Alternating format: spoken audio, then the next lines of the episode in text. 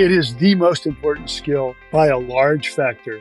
Your first impression matters so much it can determine the value of your case even before you step foot in the courtroom. If we pre lit ask to disclose insurance limits and they don't, we file. If we believe that this adjuster is not going to be reasonable, file. If they have a video of a dash cam and they won't provide it, file. I am teaching the other side what kind of leopard I am. Welcome to Personal Injury Mastermind. I'm your host, Chris Dreyer, founder and CEO of Rankings.io, the preeminent personal injury marketing agency. Each week, you get insights and wisdom from some of the best in the industry. Before we get started, hit that follow button so that you never miss an episode. Ready to dominate your market? Let's go. How do you get more value out of existing cases? File them. I know you're thinking, wait, if I'm a pre lit firm, why would I file a case? Hear me out. Insurance companies don't have your best interests at heart and adjusters aren't going to give you max value from the jump. Shocker, I know. If the insurance adjuster is being unreasonable or unfair, there's a good chance they will try to settle for pennies on the dollar. To get max value, according to Mike, you got to nip that behavior in the butt. The owner of Alder Law has recovered over $1.7 billion for his clients, and he's one of the best litigators in the state of California. Over two decades of successful litigation has taught him invaluable lessons, which he shares today. Mike digs into the appropriate time to file cases, even if you're a pre lit firm, why depositions are more important than closing arguments, and how to get financial help you need to try cases successfully. Here's Mike Alder, owner at Alder Law, on how he first got into law. You know, when I was in college, I didn't know any lawyers. My parents were teachers. I had a path to become a teacher, and I met someone, and they said uh, on the on the front lawn of a fraternity as I'm drinking. They go, Well, what do you want to do? And I said, Well, I'd, I'd like to have another beer. What do you want to do? she said, Oh, I'm going to go to law school. I'm going to become uh, an entertainment lawyer and I'm going to move to LA. That was the start of my legal career. Sorry, it's not more exciting than that, but but you know everyone has a story a lot of times it's it's the father you know hey they're following their footsteps and i like asking that questions because it's so different everyone that answers it. I kind of want to jump right ahead. You know, what what pulled you to create your own firm and kind of step out on your own? Well, um, is this a a real show or the Instagram fake show? If it's a real show, I got fired. You know, I had been working for my mentor for a long time, who I think a lot of people acknowledge, certainly I do, is the greatest trial lawyer I've ever seen, a guy named Michael Hughes. And, you know, he's trained in LA, Gary Dordick, you know, John Taylor, Jeff Wells, Pat McNicholas.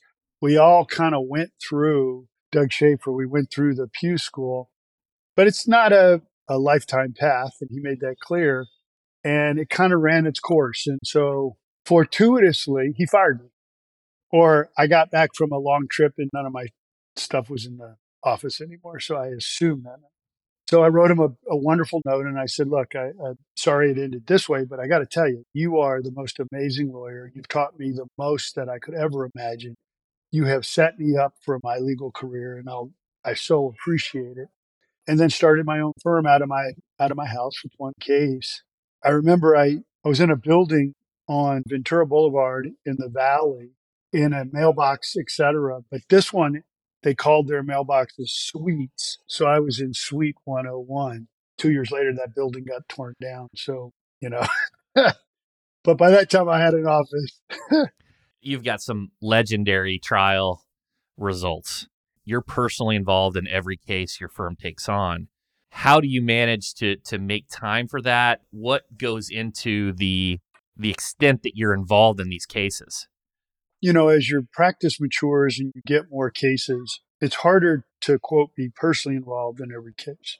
And in fact, we reached a point just recently, I'd say maybe six to eight months ago, where I thought that we had too many cases because while the quantity was there, the quality suffered because I felt like we weren't paying enough attention and I was not involved in as many of the cases as I could be. So we've used technology We've learned from the Mike Morses of the world, the Reza Torkzadehs, some of the people you know, probably have interviewed the Chad Dudley's, Dudley DeBosier.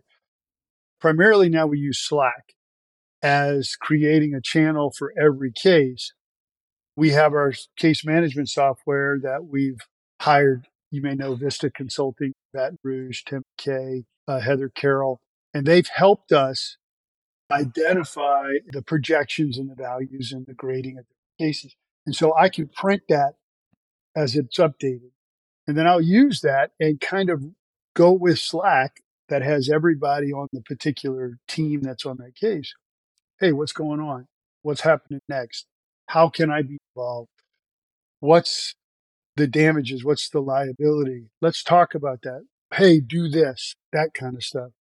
And that allows me to at least stay on a higher level experience strategy plus motivation of keeping the case going. But then on the really significant larger cases, obviously, you know, I'm more involved in. I mean, I'm at the ground floor. I love taking depos. So if I've got a couple a free day or a couple a free day next week, I'll just send a firm wide email and said, anybody got any depos they got coming up? I'd love to do. I had Chad on, Chad Dudley. We were talking about those top five percent and the and how to identify those because a lot of times that could be half the firm's revenue, whether it's a pre-lit firm or a trial firm. And I want to kind of get into pre-lit. It, it lends itself more to like productization, running them through the assembly line. You're not getting maximum value. You know, it's it's focused on cash flow and these these averages. Like here's the average of this case typically results versus the trial. You're getting maximum value so you said quantities before, and I kind of want to lean into that because you know when I if I've talked to a Mike Morrison, he's saying, "Well, my my pod can handle you know 70 cases." I don't know the I can't remember the exact number. You know, a pre-lit firm may need 250 cases to do good where you know the case selection criteria of a trial uh, someone that's actually going to trial may need significantly less because you're getting a lot more value. We only have pre-lit cases if the adjuster, defense lawyer, third party administrator is treating us fairly or we think we're going to be treated fairly. If we get any hesitation, any inkling that they're not going to treat us fairly, we file. So we get a significant amount of cases that are already in litigation that, you know, right before experts that they need trial expertise, they need litigation help, or they need, you know, financial help. But it's also a big percentage is early on. And I, I'm a big believer in leopards don't change their spots. Every one of us is looking at everybody else and sizing them up pretty quickly. And we all believe that leopards don't change their spots. So I say, I say this to, I'm going to a law school this afternoon. I'm going to say, Hey, if you go on a blind date, let's say lady, uh, a woman is waiting for a blind date and the guy shows up late. He shows up disheveled, right? He's a, he may have a very legitimate reason for that. But statistically, you realize that more likely than not, at least, certainly probably more than that, eh, they're probably, they don't give a crap about this. They're not reliable because we know that leopards don't change their spots. In other words, you show up late for a meeting, that usually means you lack motivation, you're not organized, you're not this, you're not consistent, you sleep late, you etc. Right? Mm-hmm. Do you agree with that? 100%.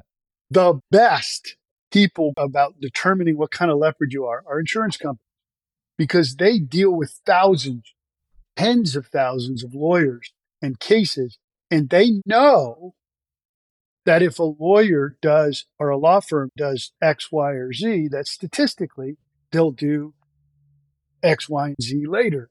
Right?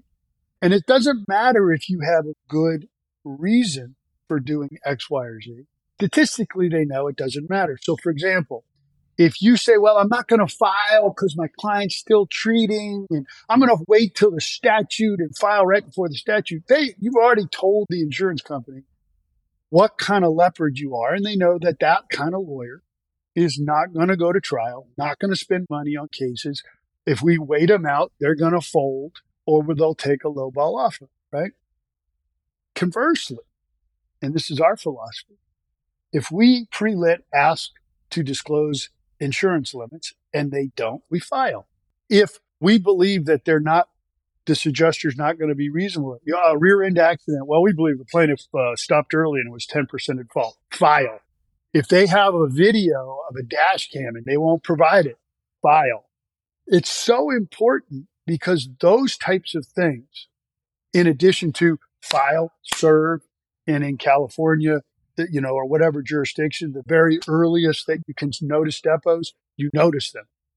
Of course, it's going to be unilaterally set. And when they squawk and say, we're not available, then you say, well, look, I'm happy to move it.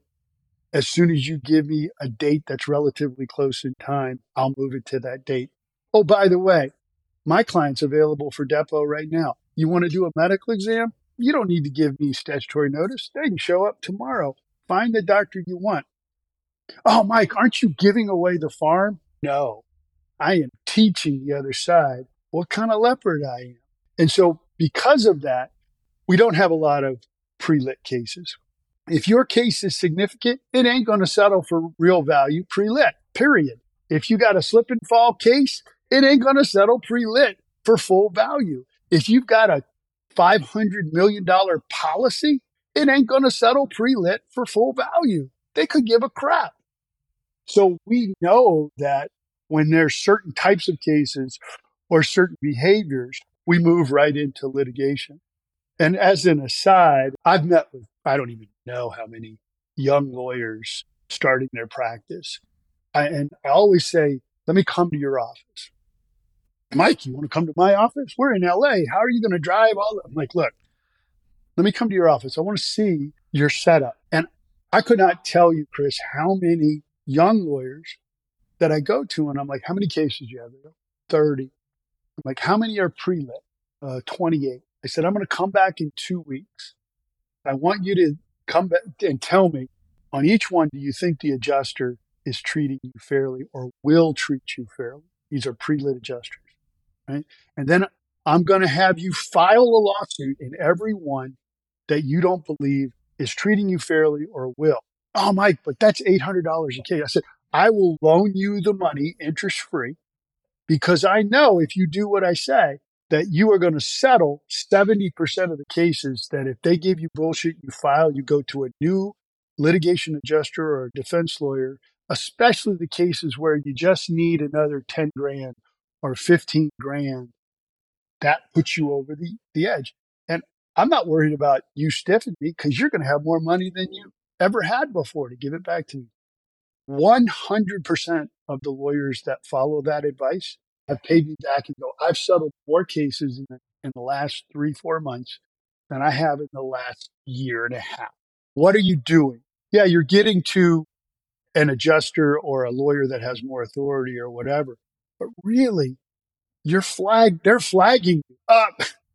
Get this guy out of this, this woman out of my face. Get you know, it's another 10 grand. They're going to make us spend another 100 grand litigating this case. We're not going to be able to wait them out. We're not going to be able to outspend them. We don't want that case on our radar. We want the billboard lawyers that are no lawyer is touching them that I, we know are going to take 50 cents on the dollar. I want those people in my network. I don't want an alder in my network or anybody else who's willing to push. And then as the last thing I would say, the, the by far the most frequent things I get is my client's still treating. I want to wait till my client stops treating and I'm not set up for litigation.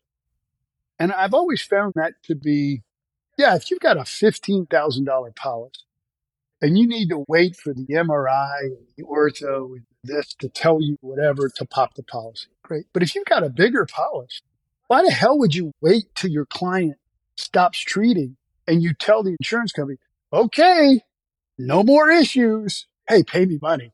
And also you're letting time go by. Your client can still treat while you're in litigation. But I'm going to be in litigation. I'm not set up. What 70% of the cases that you've been working on pre-lit are going to settle in the first month or two. You're not going to be inundated with case, with work. You're going to be inundated with money. I've got so many follow up questions here. Okay, so Mike, this is fantastic because I'd always made this distinction of, hey, your cash flow suffers when you're when you're a trial when you're a litigating firm, but you're saying no, you're going to settle these faster, so the cash flow is there. So Let me ask, let me put you in a scenario here. Okay. Firms that are 100, 150 employees, full of paraprofessionals, and they're not taking any cases of trial. And they're in this scenario. They've got the big, you know, the office and they got the desks. How do they transition assembly line to the litigating firm? Well, first of all, what's their mindset? What's their goal? Are they interested in them making as much money as possible? Or are they interested in helping their clients get as much money as possible? There are many firms that the primary interest is how do the owners or the people at the top make the most money? And they treat clients differently. They treat them as widgets, right? They don't need to talk to the client because they're a widget and it's just a bag of money that I need to extract out of that case. If you instead have a mindset of, I will make plenty of money as if I maximize the value for my client. Now, just that mindset change increases the quality of your legal representation. And you and I know that a case manager is not doing legal work. They're ed- certainly can be very well educated on certain issues of the law, but that pre-lit legal work is just checking boxes and getting whatever. That's not legal work. And the carriers don't look at it as legal work. So what are you doing for legal work? Well, you need a lawyer to, to evaluate. Is it time to file? Are we being treated fairly? You can't expect those paraprofessionals, those hundreds of employees to be able to make, certainly they could if you train them and ask them, but to make those decisions of, am I being treated fairly? Look, I have a lot of friends and I've hired people from the insurance business. My managing attorney, Craig Hartziker, was a former managing attorney for Farmers In-House Counsel in California. There's no doubt that periodically carriers put out a dictate. I remember AAA said, we are going to now say the plaintiff is 20% comparatively responsible in all cases. Every case, every pre-lit case, they said, well, we believe the plaintiff's 20% at fault because they stopped early, they were speeding, they were driving, you know, whatever. And I said, the only way to stop that is as soon as they say 20% and there's no comparative, you file. They go, oh, well, we got it. Okay. It works on all these other people that aren't looking at the case with a lawyer. But for lawyers that look at the file, let's just pay them. I am not in any way saying that pre lit law firms aren't real lawyers and trial lawyers are real lawyers, right? I know several pre lit predominant firms that care about their clients and really do it well client centric. If you know, I don't know if you know Mark Sweet in Orange County, Sweet Law, not Sweet James, but Sweet Law is a big pre lit law firm. And every time we talk, he talks about his clients. I know that he does everything in his power to maximize value for clients. I, and I'm totally respect him for that. But we all know the mill firms that don't. I get it. When you have heavy hitting trial attorn- attorneys that you've nurtured, you've developed that are very skilled, how do you keep them under your firm? And like, do you have to profit share? Like, what goes into that? Well, it's hard, right? I have over the 23 years that I've had a firm, at some point you nurture young talent, just like I was nurtured, just like every trial lawyer that's out there. You know, they had a mentor, and you know the the student passes the master or whatever it is. Once they start to get a little bit big for the britches, God forbid they get a, a good verdict, right? They want more money. They want to own a piece of the pie. They want to take care of themselves and their family. And that is something to be encouraged. I have in the past followed what my mentor said is when I started working for Mike Hughes, the first thing he said was, You're never going to be a partner here. I want you to learn here. But this is my shop and it's going to always be my shop. And so I've had some really excellent lawyers come through my firm get to that point of it needs to stop being alder law and become alder and whatever. And I'm like, how do I help you start your firm? But now you know, I've got some really excellent lawyers in our firm with the help of Tim McKay at Vista and some thought leaders. I'm now starting to think about how do I include them in the profit sharing? How, not just bonuses, but profit. How do they own and take ownership of cases, ultimately taking ownership of part of the firm? Because I want to keep these lawyers. I mean, I want them to be my the lawyers I work with for a long period of time. And I put a lot of effort into into helping them become the lawyers that they are. That institutional knowledge I want to keep in the firm because I know when they do things the way that our firm does it, our clients benefit. When Mike first opened his firm, the only thing he knew was trying cases. For the first five years of practice, all of his cases were less than three months from trial. And trial comes with substantial upfront costs. Over the years, good lawyers were running out of funds for trials and coming to Mike for help. Having been there himself, Mike started the Warrior Fund. They were afraid of the risk of trial because if they put too much of their total money into a case and it didn't come out well, they go they go belly up. And so I never wanted money to be a reason why a young lawyer didn't take a case to trial because I realize one, it helps them. Two, it helps their clients. And three, it helps my clients because the more cases we try, the better everybody is. And so I just kind of said, look, if you're a lawyer four or five years or less, I'll just, I'll pay half of your costs up to 10 grand. And if you win or you settle, give it back to me. If you don't, I'll eat it and I'll help you prepare for the trial, strategize, whatever. And that was just kind of like I experienced that myself. I now had, I had one, just one trial lawyer of the year. Now all these opportunities, I'm trying now eight figure case. I mean, and so that was what, 12 years, 13 years ago, I started that. Interestingly, I've not helped a ton of people. Uh, I'd say maybe 30 or 40 people have taken me up on it over a decade or more. Why? Well, what's the catch? What's the catch? every speech I would do at trial lawyer, I would talk about the Warrior Fund. I would send stuff out about it. So many people are looking at what are you trying to get over on? And I get it. But that's the impetus. It's still here. I still do it. I still help people. There are no strings attached, right? I am a firm believer in good karma, good works, good deeds is a good life and it is good business. Period. Paragraph. I want to switch over to this because you kind of lit up when you said this earlier. And you've got a database of over 9,000 depositions. What what is it about depositions? What, you know, tell me about that. Why do you just thrive and love depos so much? Because it is the most important skill by a large factor in being a good litigator, a great litigator overwhelmingly more important to your cases than being a good trial lawyer, than being a good paper lawyer, whatever. And the reason I say that is, and I teach a class now, I'm an adjunct at Loyola Law School on this topic.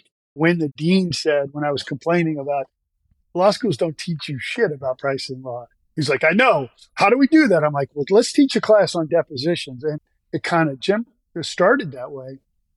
And I'm this fall, I'm actually, it's expanded to a full, full professor class. Wow. Primarily around litigation strategies, but depos are a huge part of it. Let me tell you why. People want to always come to my closings or read my closings. I'm like, nah, don't read that. Come to a depo. You'll get way more out of that than coming to my tr- closing arguments. I've done a hundred plus jury trials. I don't even know. I lost track, but I've done 10,000 cases. All the non trial cases settle. So 99% of my cases settle. In all of those cases that are litigated, there's a first depo. That first depo, especially pre COVID and now back to what I'm in person, is really the first opportunity that you meet the opposing counsel, that you size them up, that they size you up, right? That you get to show who you are. And after that first depo, which is usually a plaintiff or a defendant or a PMK, they write a letter to the carrier and they either ask for reserves or they change the reserves or amend the reserves. And if you make a good impression, not because of what you accomplished in the depo from an information standpoint, how they feel about you, they will write in the letter that the plaintiff's case is better. Maybe they don't say, Alders looks like a great lawyer and I'm scared shitless, paid more money. No, they won't say that. They'll say, boy, this is a good case for the plaintiff. The plaintiff makes a great presentation. Our client's not going to look good at trial, whatever. And that impression and that, that kind of mindset is setting you up for the case. And so when I give te- techniques about depo strategy and I say, clean the, the, the detritus and the trash out of your office, get good coffee, get half and half instead of the powdered stuff. Chris, I swear to God, I settled the case for half a million dollars more because I had half and half. Because at the first depo, the defense lawyer is like looking for the cream creamer for the for their delicious Starbucks coffee in my clean office that has a video always at every depo that has a whiteboard in the room that there's another depo going on in the office next in the conference room next door and there's a lot of activity and I'm in a suit and a tie and I'm looking good and maybe I have a demonstrative blow up that's probably meaningless to the case but it looks like I'm prepared and they go hey Mike where's the creamer for the coffee and they're looking for the powder stuff and I say it's right there in the carafe I swear to you way more often than you might think they're like wait is this half and half? And I'm like, yeah, baby, we're big time. Hey, people don't understand that that mindset. And you get that in a depo. You don't get it in special interrogatories. Special interrogatories, we don't send out anymore. They are nine months of back and forth, every objection under the sun. You get a watered down answer that you could have gotten in the depo directly, and you don't spend all of that time. So that's why I'm so excited about depos because depos, depos, depos are the way you move your cases forward. You got a stalled negotiation? Notice a damn depo. It makes the defense lawyer go get the file out of the corner of their office. I guess you'd say now that's uh, whatever that in theory, or it picks it, calls up on the computer. How many times have they, this case just been languishing and you do something like notice a depo, notice a witness depo, figure out something. They pull out the case, email, call, text, Mike, hey, I noticed you noticed this depo. Hey, why, why isn't this case settled? What can we do to get this case settled? It's activity, it's movement. And so I'm like, we set, we can notice depos 20 days after service. 20 days after service. As soon as the depo, you know, with the relevant time period. We're setting the, the defendant, and if there's a PMK depo, 40 days after we serve the complaint. It sets the tone. I love every bit of that. And I'd imagine too. So, do you have the occasional where maybe you have the defense on the other side and you're like, hey, hey, uh, hey, Bob, and you've uh, taken him to court and taken him to trial, and you, you have that scenario too where they see you Oh, I think the perception's everything. If you're nice to the court reporter or the court reporting service and they know you, Mr. Alder, Mike, good, hey, good, or the videographer, right? You you walk in and the videographer and the court reporter, oh, Mr. Alder, I didn't know you were taking up. It says something. Not because I'm some badass, but maybe because I I brought them muffins or I went down to get a cup of coffee or a power bar and I asked, Hey, do you want something? Hey, I'm ordering Starbucks. Anybody want a Starbucks? They don't take you up on it.